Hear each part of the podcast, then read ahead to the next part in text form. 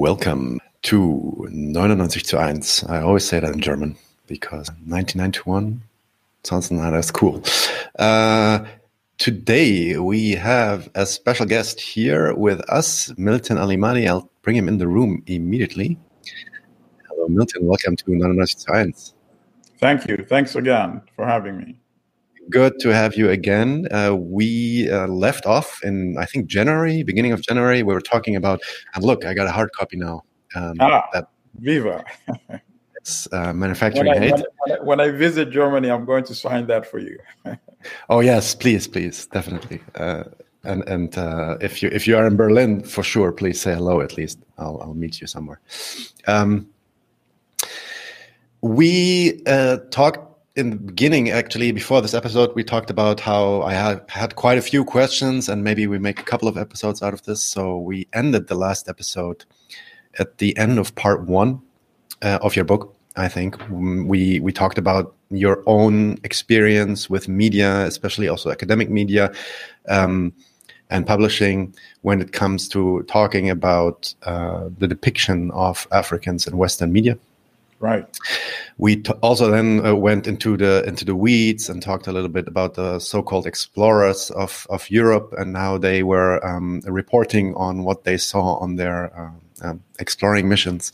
Uh, talked about. Um, I think we ended with the story of Samuel Baker meeting uh, Komoro of the Lokuto, um, and uh, how he was uh, flabbergasted at the materialism and the materialist arguments that this person brought, and he actually sounded like, uh, yeah.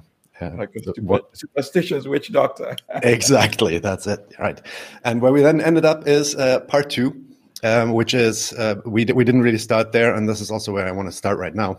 Sure. So in, in part two of your book, you start by discussing. Um, that there there's a pretty stubborn stereotype around, um, of course, already since hmm, yeah probably since hundreds of years, which is the idea that the people of Af- Africa were not even capable of resistance when you know when colonialists came, when slavers came, in order to uh, capture. Uh, um, Africans and enslave them in the U.S. That there was no resistance, there was no fight against that, and um, that this, yeah, this stereotype that they were easily defeated, they were docile, they were weak, um, that is already something that kind of has been like for example, what Walter Rodney talks about, how this is historically absolute nonsense and um, basically propaganda. Um, you show in your book, which is interesting, how actually the media in that time, but all actually until today, helped uphold this image in the coverage of, um, for example, how the British invaded uh, or they, in, how the Italians invaded um, uh, Ethiopia, for example. Correct. Uh, can you give us an overview, uh, like, uh, or maybe some examples of how media helped in upholding this narrative of the weak and and defenseless African, and how right. this is not true at all? Right. Okay. Because you know that is an important component of the narrative. In order to, um, as you as we discussed in the first uh, episode, demonization is not only to affect the people who are the victims of aggression and conquest to make them feel um, inferior and give up resistance. But demonization is also to condition the metropolis, right? Their home body for the population to accept the domination of other people and convince them that these are indeed inferior to us. So now you cannot have a situation where the so called inferiors are defeating European soldiers set out on conquest, because that would completely defeat your own logic and argument for colonial conquest or whether it was conquest during enslavement. And for people that are not familiar, I'm glad you brought up Rodney. Discusses a lot of those wars of resistance against the slavers in his book, uh, How Europe Underdeveloped Africa. And for people that don't have the time to read, I know we live in a very busy uh, world now. You can listen to part of the audio if you go to YouTube and search for How Europe Underdeveloped Africa. So we are talking about the more recent era during uh, the era of colonial conquest now. This is after now uh, slavery is now a uh, obstacle for the expansion of global capital. So now we have a new narrative. Now we are going to civilize the natives in Africa. And that is why we have to conquer them. And in the course of conquering, if we kill a couple of million, like 10 million in the Congo, that is just a part of the, the civilizing mission, right?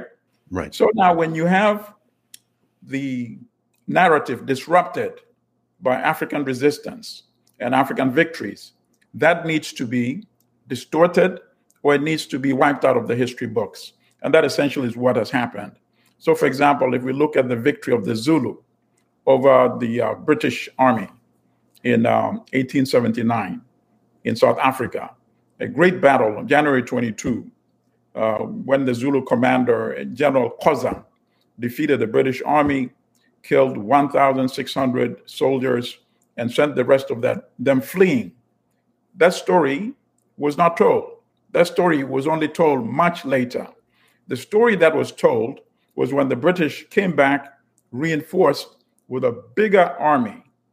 And they had another battle on July 25th, the same year, 1879.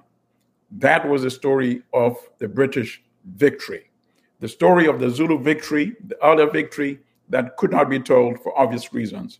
It would disrupt the narrative and the stereotype of the docile, accepting, inferior African. And it was very interesting how the New York Times covered that as well. The New York Times did a story on focusing on the second uh, clash where the British prevailed.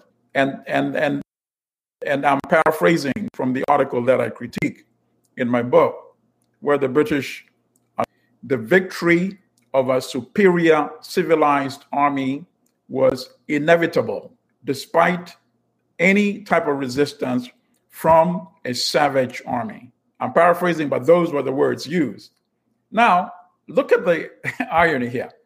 Here are African people defending their sovereignty because the Zulu had a very highly advanced society. So essentially, they're defending their sovereignty, they're defending their, their property, their, their, their herds, and their land.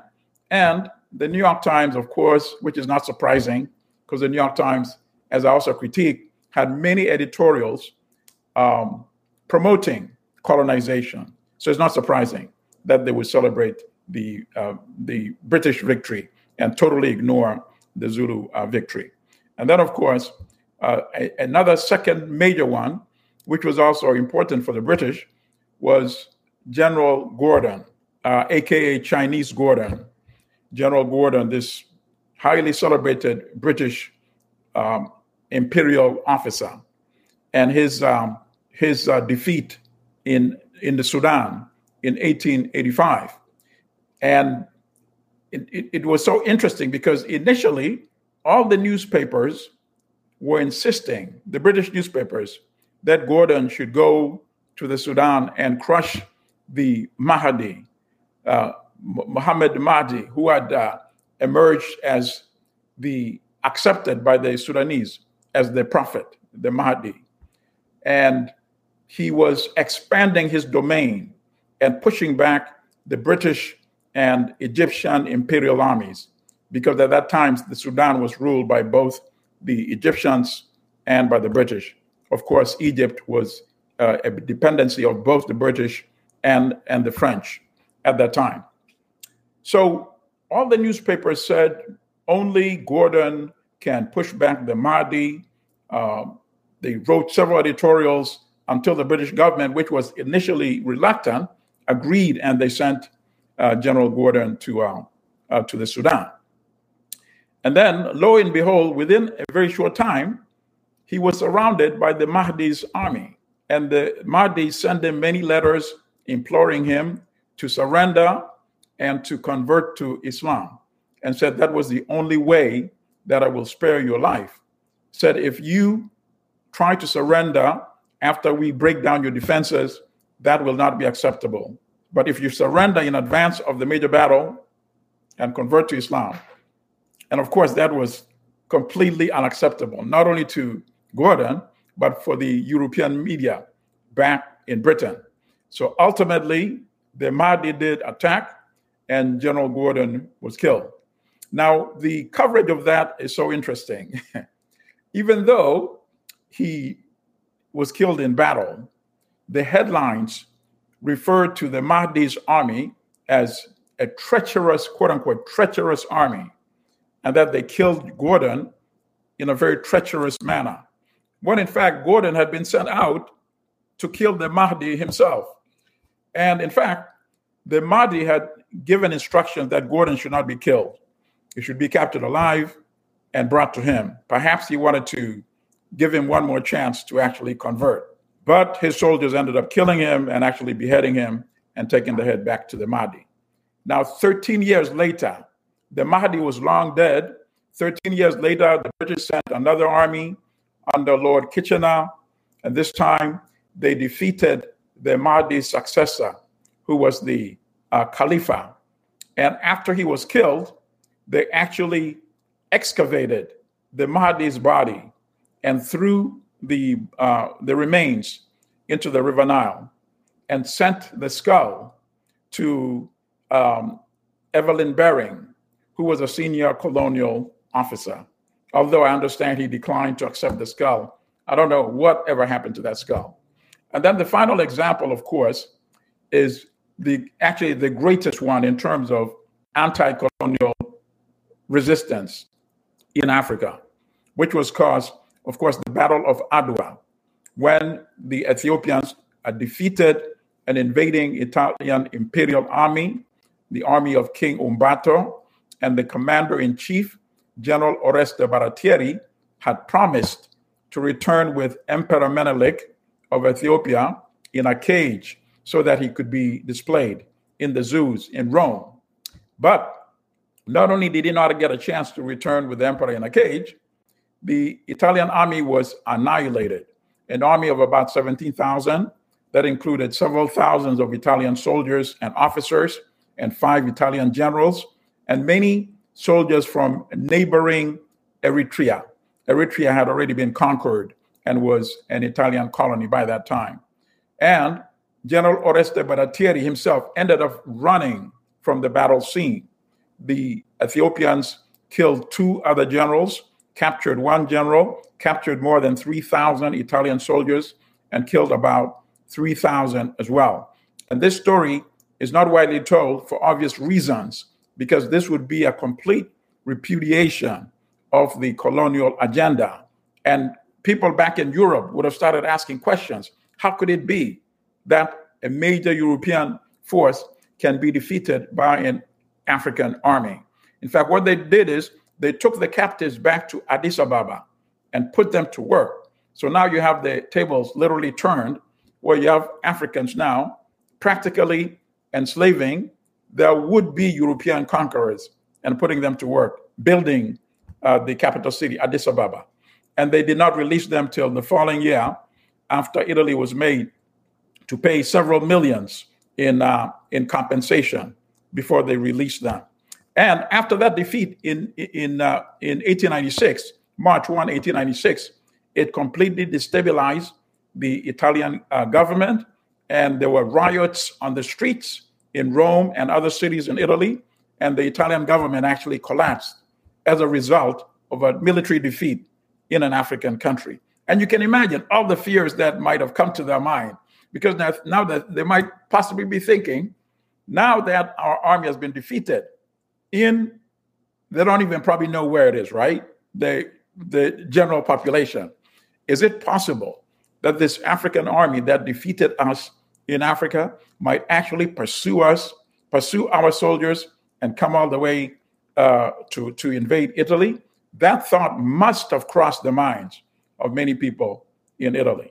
So these are the major examples of the disruption of the colonial narrative in Africa. And and on the other hand, they they I mean on the one hand they are downplaying or yeah, I mean everything short of completely erasing of history or even in yes. their reporting that there is that there is any kind of resistance. On the other hand, they are they are basically downplaying the same way their own crimes and atrocities right so this is also another thing that you show in this um, in this chapter where you talk about uh, in particular, as in response then to Adwa and uh, the, yes, the, second right. invasion of Ethiopia, Mussolini's right. crimes and how these were basically, yeah, let's say whitewashed maybe Absolutely. or twisted. Yeah, can you can yes. you elaborate a bit on this? Yes, of course. Uh, uh Benito, uh, Mussolini, wanted to get the revenge because that defeat in Africa, of course, that disturbed the Italians generally uh, the story could not be ignored, not in Italy at least, because all these body bags uh, uh, had to be sent home, the remains of the soldiers that had died, and the newspapers covered that widely. So it uh, that uh, humiliation never went away. So when Mussolini was finally in, in power, um, invaded uh, Ethiopia, which was then under Emperor Selassie and Ethiopia was a member of the uh, League of Nations uh, before the United Nations had been founded. And he made an appeal for the League to intervene and to protect uh, the sovereignty of Ethiopia. But obviously, he found out uh, the bitter truth that even though he was a so called member of the global community, when it came to a military confrontation between a European uh, power and an African country, there was no way were they going to intercede on behalf of the African country. So the League basically ignored his appeals.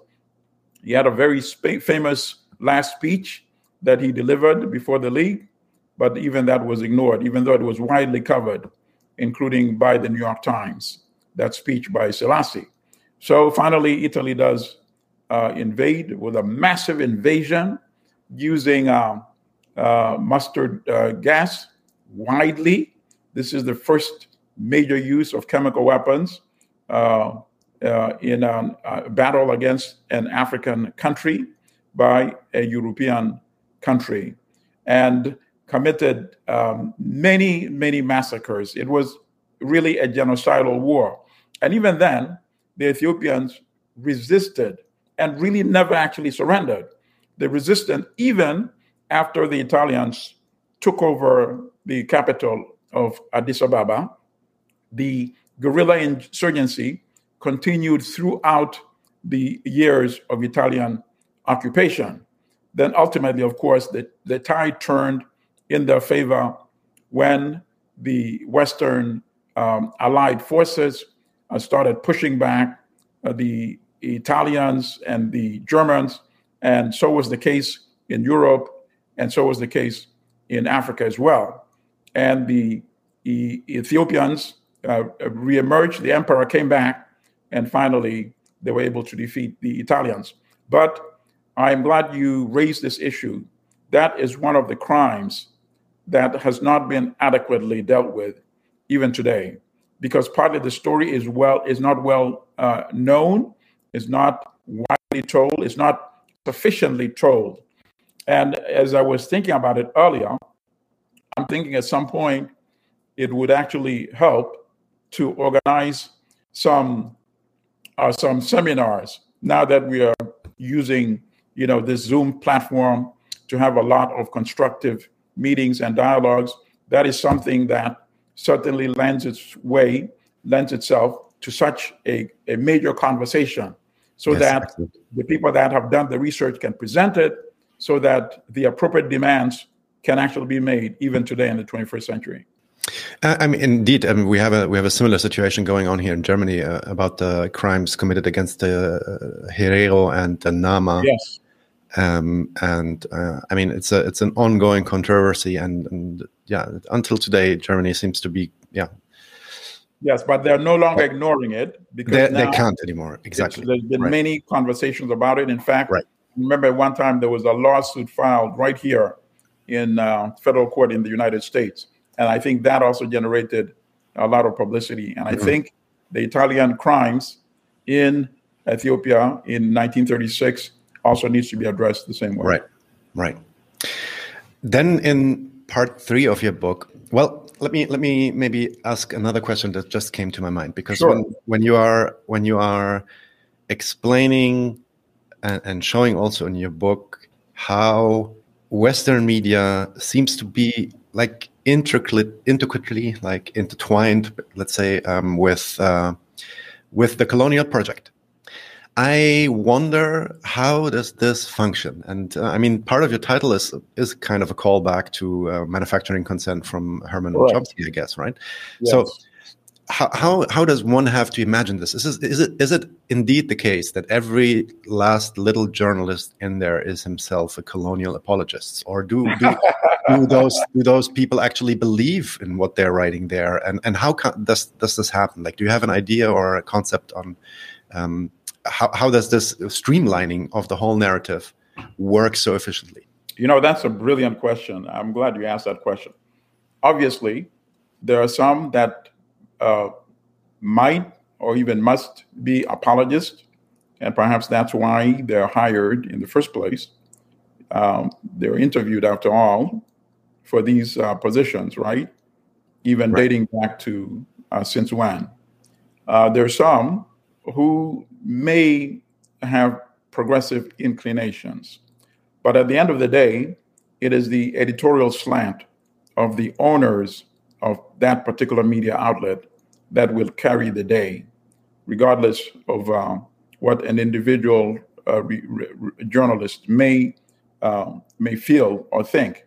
So I say this because it is only later that we can find out the true inclinations of some of the reporters. So, for example, a person like Chris Hedges, who is right. a very well known uh, public speaker now, a, a, a, writer, a former journalist uh, at the New York Times, one would not uh, uh expect or just, you know, presume that the New York Times would have a reporter like uh, Chris Hedges. Right. But obviously, when he was in the working for the New York Times, he could only operate within certain confines as well.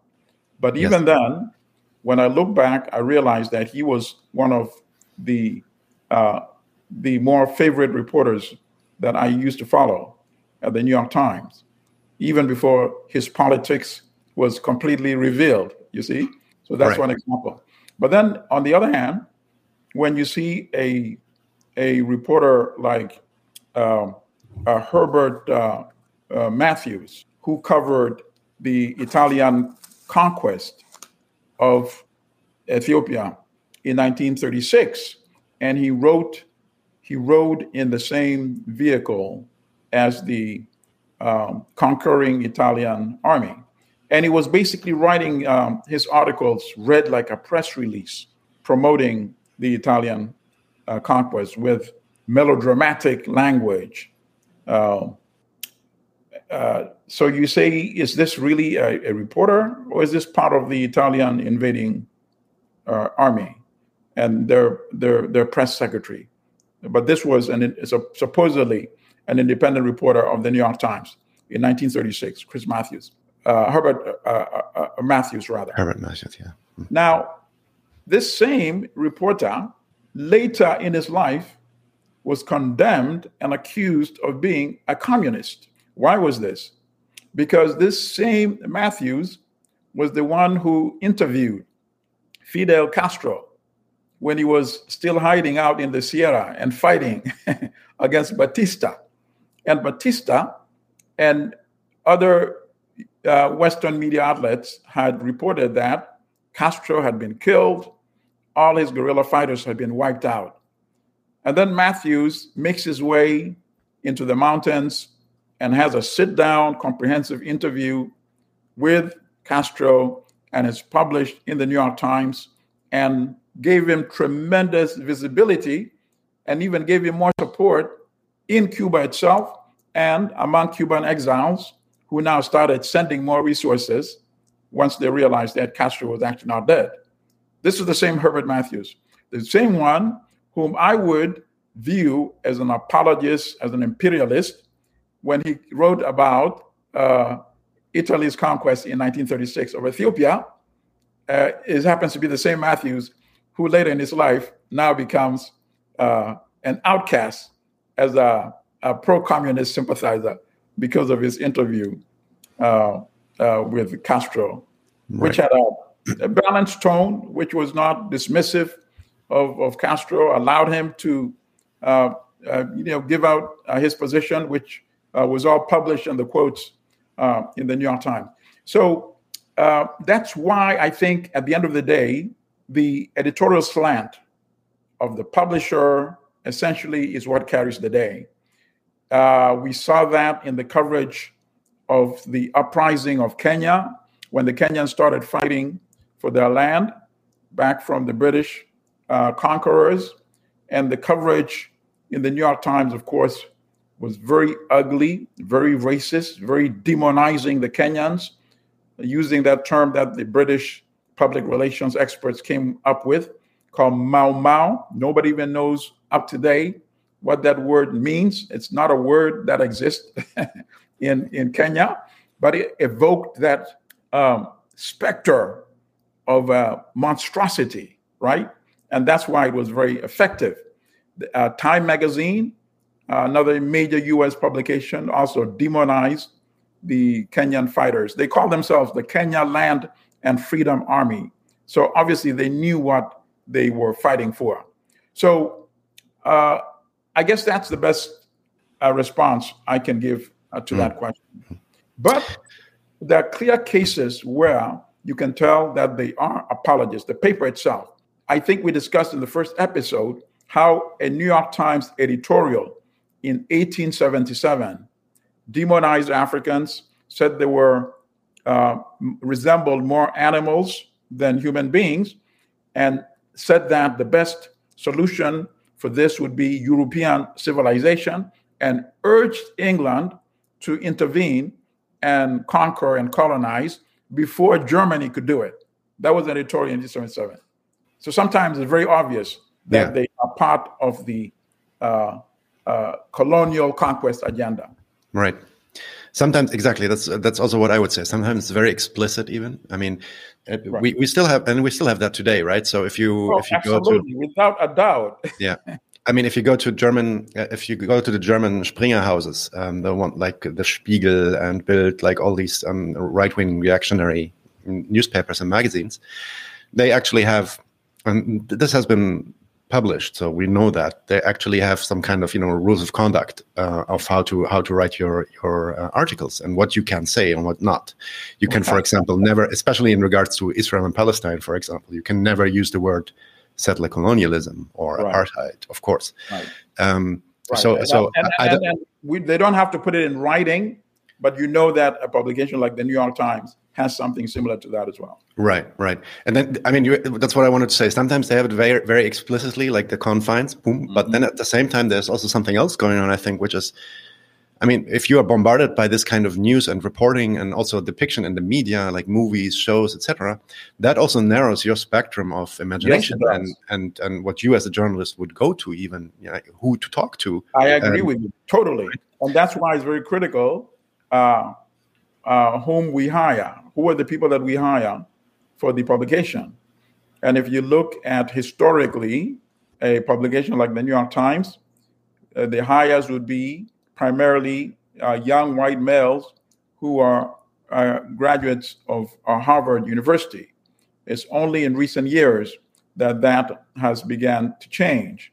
But that at the same time, when the popular narrative the popular depiction on every issue is dictated from a capital dominated, a capitalist oriented slant, then the pool from where you draw the people you hire are going to be very narrow as well. You see, as right. uh, as uh, as uh, as uh, Richard Wolff, mm-hmm. uh, who also has a popular uh, podcast, had pointed out years ago that you could go to uh, many US universities and you will not find any department that's teaching socialist or Marxist economics, as if, you know, neoliberalism uh, was the only economics that exists in the world. And we're talking about academic institutions. So think yeah. about the general the general society then, you know? So that is the predicament uh, in which we operate. So sometimes the reporter himself or herself could be well intentioned, but is not grounded on the information that they need to have an alternative imagination, right? Yeah, exactly. So they run to an African country, for example, they would uh, veer toward the uh, sources who they can identify with, right? And they would be uh, capital, capitalist oriented, Eurocentric, um, and preferably also educated in the West. And that is, that is a major problem. So I'm glad you raised that issue as well. Yep, yep. Um, and and let's go. Let's come to part three. Uh, I, I want to spend some time also talking about the consequences for today, especially like regarding the Ukraine crisis, which has nothing to do well, not immediately something to do with Africa, but we see some of the same mechanisms going on here. I would say, um, but in in part three, you talk a little bit about how in how, how this whole narrative and how, how media reporting and also media depiction evolved in the 20th century. And, and there are a couple of um, stereotypes that you address that I find really interesting. And this is actually something that I have also noticed. Uh, one is the idea of this the noble African versus the true Negro or the true African. Right, right. right. um, uh, like uh, if I think of a movie uh, it is um, uh, Hotel Rwanda. I think that was the first time that I realized that that there there is this correct um, this uh, dichotomy of we have this very very noble, lovely guy with his family, and then we have all these like and they, they are the majority, all these savages that want to kill each other, exactly. right? So, right. Um, how like can you can you ex- uh, elaborate a little bit on this narrative and how this functions and where can we find it and observe it really Okay, very good. Well, actually, I discuss it in, in several parts of my of my book. That this has always been the um, inclination in terms of depicting depicting Africans. Uh, if we go back even centuries earlier to the writings of Aphra, Aphra Behn, who was the first, reputedly, the first English woman to make a living by her writing. And she wrote the Royal's Slave. That was her book. And in her writing, she is describing an African character who is leading an uprising against uh, enslavement. So she's describing a hero. And then in describing her hero, she is then giving out the attributes of this hero. So I want to just quickly read maybe just a minute from part of this book, which was written written in the 17th century. And for people that are not familiar, her last name is spelled Behn B A B E H N. The first name is Aphra A P H R A. Quote: This is from the Royal Slave. I'm quoting now. His face was not of that brown rusty black, which most of that nation are but a perfect ebony or polished jet. His nose was rising and Roman instead of African and flat. His mouth, the finest shaped that could be seen, far from those great turned lips, which are so natural to the rest of the Negroes. Behn noted that, quote, baiting his color, there could be nothing in nature more beautiful, agreeable, and handsome. There was no one grace wanting that bears the standard of true beauty. His hair came down to his shoulders by the aid of art, which was for pulling it out with a quill and keeping it combed, of which he took particular care. So, this is in the 17th century, right? Describing the ideal African. And this was an ally of African people because she's actually writing about this hero who leads a successful rebellion against slavery. But her vision of the ideal African is just as I just read right now. She's describing it. Now, we go centuries later when we see the, uh, the conflict in Rwanda. And you asked me that question about the, the characterization of the noble uh, savage. The noble savage were how the, the Tutsis were uh, projected in Rwanda, while the Hutus were demonized and said to have much more explicit African features, just as uh, Aphra uh, described in uh, her book of the 17th century. So I'm trying to see if I can find a scene where this writer named Alex Shoumatoff, writing an article in the Sunday magazine of the New York Times, is describing the Tutsi and contrasting them with the Hutus. This is early in this conflict, because as you know, the primarily Tutsi army had invaded Rwanda from neighboring Uganda, supported by the Ugandan military, of course, under dictator Yoweri Museveni, because many of the descendants of uh, Tutsis who had fled earlier massacres in the 1960s in Rwanda and fled to Uganda and grew up there. Many of them ended up fighting alongside Museveni when he was fighting his insurgency. So they helped him seize power in Uganda. So as payback, he supported an invasion of Rwanda. And Alex Shoumatoff, who is supposed to be a so-called journalist, actually throughout the conflict was acting as a public relations agent for the invading army, which was called the Rwanda Patriotic Front. And the New York Times, to its shame, allowed him space to publish his propaganda. So let's find where he's contrasting uh, the Tutsis versus uh, the Hutus in his writing. Okay, in the late 19th century, end quote, Shoumatoff continued describing Tutsis, quote, early ethnologists were fascinated by these languidly haughty pastoral aristocrats whose high foreheads, aquiline noses, and thin lips seemed more Caucasian than Negroid, and they classed them as false Negroes. In a popular theory of the day, the Tutsis were thought to be highly civilized people, the race of fallen Europeans whose existence in Central Africa had been rumored for centuries, end quote, Shoumatoff wrote, and added, quote, they are not a race or a tribe, as often described, but a population, a stratum, a mystical warrior priest elite,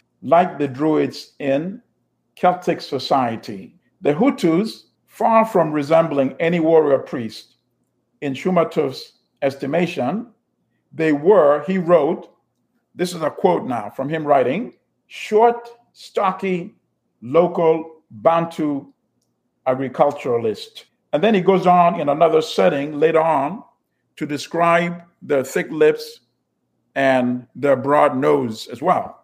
And this is an article being written in December, on December 13, 1992. Not very different from the book that Aphra Behn wrote in the 17th century, you see? And obviously, this had a political, a political agenda behind it. The purpose was to dehumanize the Hutu, who were the majority population in both Rwanda and Burundi. They make up 85% of the population, and to humanize and celebrate the Tutsi.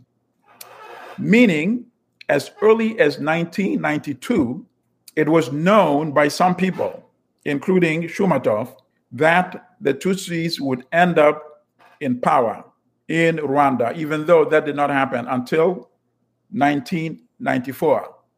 So, what was the purpose of these types of depictions? Glorifying on the one hand and demonizing. My argument is that to make it acceptable that a population, a part of a population that makes up less than 15% of the country, its population, would end up governing the majority. So the mindset was being conditioned. Now, was there a plan to eventually shoot down the plane carrying the Hutu president of Rwanda? Well, that has been suggested. And in fact, there's a documentary that deals with it in depth. It's called Rwanda's Untold Story. The documentary was produced by the BBC. And in that documentary, some of the most senior advisors to Paul Kagame, who was the leader of the Rwanda Patriotic Front and is today the president of Rwanda, the person who later on became his chief of staff in his office, civilian, and the person who became his chief of staff in his army, both have now said that he actually gave the order to shoot down the presidential plane. Now, why would he want to do something like that? Because the Rwanda Patriotic Front and the government of Rwanda had just concluded a peace agreement negotiated in Tanzania. They had been pressured by many African countries to end this conflict that had raged from 1990 to 1994. And part of the peace agreement was to hold elections in several months down the line. And had elections been held, it was obvious that the majority Hutu population would vote for the government so that the Rwanda Patriotic Front would essentially be shut out of power. And as the narrative goes, by shooting down the presidential plane, it was almost predictable what would happen. You would have the kind of mass uncontrolled killings that indeed erupted. And then Kagame, whose army, of course, was supported by the regular Ugandan army, would be able to seize power and say that it is restoring law and order. And nobody would raise the issue that wait, how are you going to govern a majority Hutu population? And that is exactly what unfolded in Rwanda. So that's why I do not dismiss that demonization that occurred um, in the New York Times Magazine. And the New Yorker also published similar articles by this same writer, Alex Shoumatoff.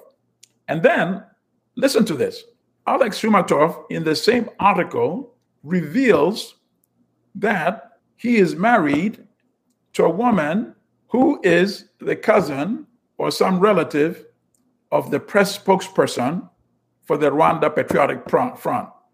And yet the New York Times still went ahead and publishes that article. And that goes back to your question earlier on. When right. and how do these seemingly independent media outlets sometimes actually take an active role in fulfilling a military or political agenda? Yeah, yeah. I, I, think it's not very believable that they didn't do a background check on this guy uh, to find out what his connections are. Yeah, absolutely. Pretty, yeah. Um, very, very good. Uh, I want to come to one more topic because I think it has some kind of relevance in Germany. Um, and that has to do with your rejection of the term tribe. You're talking about this in, in, in the book too. Um, right. We have something similar in Germany, actually. The, um, I, I, at least I would think that it's similar. Um, people with Arab backgrounds um, are, are, by the media. There, there is a certain group of people with Arab backgrounds that are stamped right. as um, being, you know, clans uh, it's not they're not being called tribes, but they're being called clans. And mm-hmm. clan uh, as tribe has some kind of science, you know, scientific allure to it, as if it's like an anthropological ca- category. Absolutely. But at the same time, in media, it is always always exclusively connected with a negative depiction and always connected to somehow you know either violence or criminality uh, drug business here in terms of the clan criminality right. in germany and you have similar um, rejections towards this uh, term. Can you explain this a little bit? Why? Yes, absolutely. Yeah. In fact, that went hand in hand with colonial conquest in Africa when the Africans were constantly referred to as tribes or tribesmen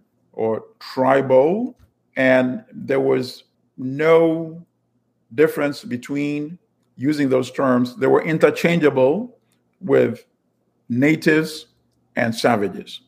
You see, during the conquest. And then during the colonial era itself, if you refer to tribal peoples, tribal communities, tribal land, tribal law, it's a clear indication that the people themselves, the customs, the traditions are certainly not on par on anything that is European or anything that is civilized. So it was used with an objective purpose. So, for example, when the Kenyans were fighting to recover their land, every article that I analyzed referred to the Kenyans as tribesmen. Many of the articles, it was formulaic, whether it was in the New York Times, whether it was in Time Magazine. Time Magazine had a publisher, uh, Henry Luce was the publisher. He had supported uh, Chiang Kai shek in the struggle. And of course, uh, Mao prevailed. So he turned his attention to Africa, where he was continuing the same crusade, this time on, the, on behalf of British uh, imperialism. So it was very important to depict the Kenyans as who were fighting as godless, unchristian, superstitious, steeped in witchcraft, influenced, quote unquote, by communist and certainly tribal. So the T word was perhaps one of the most effective in terms of demonizing Africans. During the conquest, during the colonial regime, and in the era that followed the colonial regime.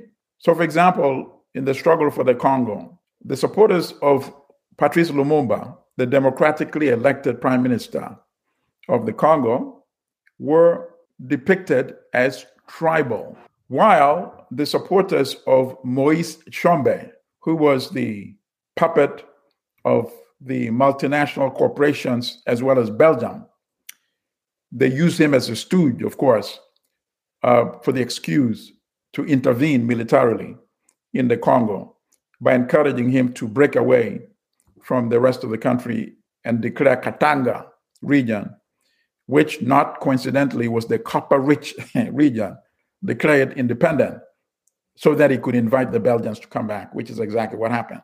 And Tshombe was depicted as a detribalized African, meaning an African who accepts working under the control and influence of the multinational corporations of the West, Europeanized and civilized. So that is how effective the use of the term tribe, tribal, and tribesmen has been used in Africa.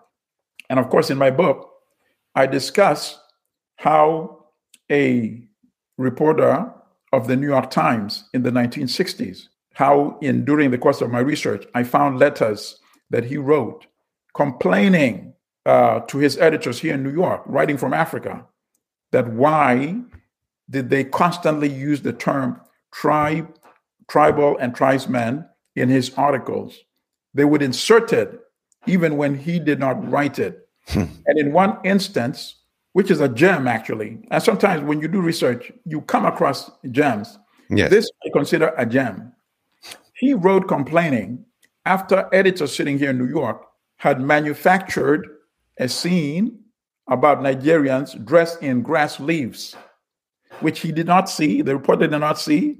The reporter did not write in his articles, but editors sitting here in New York manufactured it and inserted it into his article. Right, right. Because that was them, unbelievable. It did not meet the uh, condition of a story that could be occurring in Africa. It was not tribal enough, you see? Yeah, that's crazy. that's crazy. If you really like, if you really try to imagine that there are people sitting there and they're like saying, oh, "This does not seem." Oh no, no, this is not enough. this is not enough. No, we need some uh, people in leaves. No, no, no, this does not ring true. Yeah, exactly. All right. Um, let's let's. Uh, I have you for like eight more minutes, so I want to I want to ask my last question and maybe uh, make it a bit more open. Um, it's fine. There will even be a part three. These conversations never end. We we should continue for sure. Yes, yes, please. Um, in your book, you do one thing that is very interesting, I think, to the current moment. You you talk extensively about how the NATO war on Libya showed also how Western media are still, until today, reproducing the same kind of stereotypes, narratives, uh, racist tropes as right. like kind of like 200 years ago. Um, and and the reason why I, why I, why I draw a little bit of a connection is because we are in a like we are approaching a similar situation. Of course, NATO hasn't in this case started this explicit war right now, um, but we do realize that something is happening in our media, um, at least here in Germany. I'm sure also in the US. Uh, and uh, and there's a huge shift. So I think it makes a lot of sense to become aware of this in order to you know develop some kind of intellectual self defense. Uh, so can you tell us what you observed in the case of Libya at that time. And what could we, especially as leftists, learn from that on if we, you know, if we want to do some reporting in the future, if we want to talk to people about this, what is it that we should take care of? Okay, well, two questions. The, the, Libya narrative, uh, which we're seeing right now in the conflict in Ukraine, the corporate media, there has to be an, uh, uh, Indians and cowboys there has to be a Tarzan and the savages. There has to be an angel and the devil. So in Libya, Gaddafi was the devil, and the NATO uh, and the NATO insurgents were the angels. So when the angels are behaving like devils, you cannot tell that story because people would become confused. People would say, well, who are the good guys then? Because you've conditioned the people that consume, uh, you know, bad corporate media is like junk food. You know, somebody who's been used to junk food would not appreciate the value of organic food. You see, and that's how I characterize it. So in Libya, when the NATO supported insurgents, the New York Times, by the way, in many articles refer to them as freedom fighters. when they started cutting off the heads of Libyans that looked like me and posting it on social media, that became a problem. So, what did the corporate media do, including the New York Times? Just ignore the story. Ignore the story. So, this behavior continued. And then finally, the insurgents got to the city of Tawergha, which was populated by, almost exclusively by Libyans that looked like me. Population about 50,000 and destroyed that city, killed people, many fled. They ethnically cleansed that city of Tawergha. And they wrote on the buildings words like slaves on the buildings that they burned down. Not mentioned in the New York Times, not mentioned on CNN, not mentioned on BBC, Washington Post. Because people would start asking questions. Wait a minute, these are supposed to be the good guys? These are the guys that we are using US taxpayer dollars and NATO, other European taxpayer dollars to install in power. It would be problematic, especially for the United States, which at that time had a black president, Barack Obama, right? It would be politically very difficult for him, particularly if the elected black politicians started mobilizing uh, the society, said, wait a minute, we can't support this. This is ethnically targeted cleansing of Black people in Libya without tax dollars. So what happened? They ignored the story. To its credit, the Wall Street Journal wrote about it. We, of course, wrote many editorials and we paid a political price for that. That's how you realize how the establishment works. So when they call up, they talk about this freedom of information, freedom of media. It's all nonsense when it when politics trumps at the end of the day. Because one editorial we wrote, the strongest one out of the many editorials, we told our readers, call the New York Times publisher, we gave the phone number. Call the State Department, we gave the phone number. Call the White House, gave the phone number. Call the uh, uh, Urban National Urban League, which is an organization that supports uh, Black causes and issues we gave the phone number. Call the uh, National Association for the Advancement of Colored, Pe- Colored People, NAACP, a well known, renowned national organization, gave the phone number and asked them, why are you not making a cry for the uh, black Libyans that are being ethnically cleansed in Libya. Lo and behold, the day after we posted that editorial, we could not access our website for three days. Our hosting company, Network Solutions, would tell us that there's a technical issue we are dealing with. On the third day, I called at about 4 a.m. I spoke with people. I said, I need to take your name. I spoke with three different people. I got their names and titles. I went back to bed. When I got up, our website, blackstarnews.com, was back up, except that editorial had been deleted. Let's think no about way. it. No way. It's in my book. I discuss it. It's in my yeah, book. Yeah, yeah, yeah. A I know. private company, a Right. private company, Network Solution is not some tiny company. It's a major company. The and it can only be a government entity, of course, can intervene and have them first hijack website. We're not a major publication. We don't have the resources. Yeah. You know, this is something I founded, uh, you know, with some seed money from people that had money, right? Mhm. And then after releasing our website back to our control, after deleting that particular article, and the article had already been published by many other websites, thankfully. So what we did is we wrote an editorial saying this is the editorial some people don't want you to to uh, to read. We published this new editorial, and we linked our new editorial to other websites that had run our editorial. Imagine this story would not have been known. The New York Times finally did some stories well after the fact when it could Mhm. no longer change the tide. Sure. Yeah. Gaddafi had already, I think, uh, been removed from Tripoli by that time.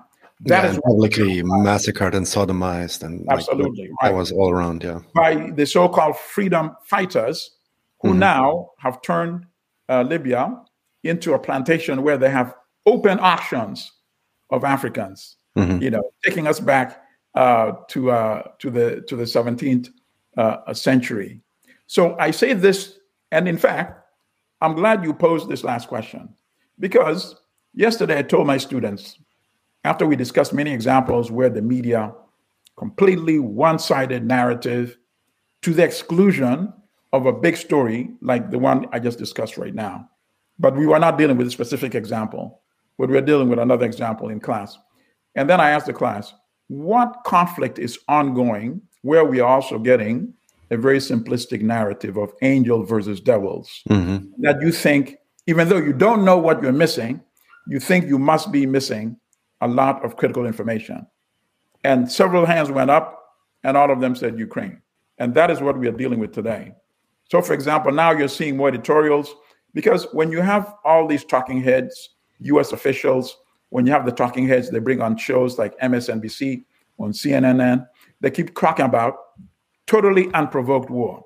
That's very misleading, you know? Yes. And you can critique it and criticize the invasion and still call it a war of aggression, Of course. but you can still analyze the issues that led up to it. Yes. And they're not minor issues, you see? Yes. So it's completely disingenuous to keep talking about totally unprovoked war, totally unprovoked. And that's what the common person on the street is now saying. So you have a, a and many volunteers now wanting to leave the U.S. to go and fight uh, uh, for Ukraine. You have yesterday I saw a volunteer. I don't know how he's going to get there.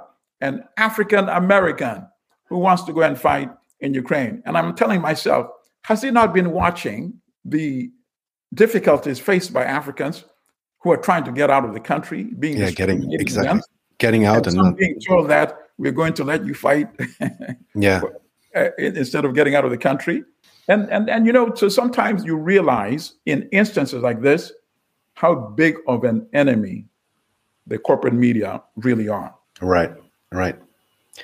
Here, here, and and yeah, I mean that that's also then the second question of what can we do in order to create a counterbalance to that and also not fall for the same tropes. That's that's Well, uh, Yeah. Thankful, thank, thankfully for social media, because otherwise we would not even be having this conversation years ago. yeah, indeed. Know, Mm.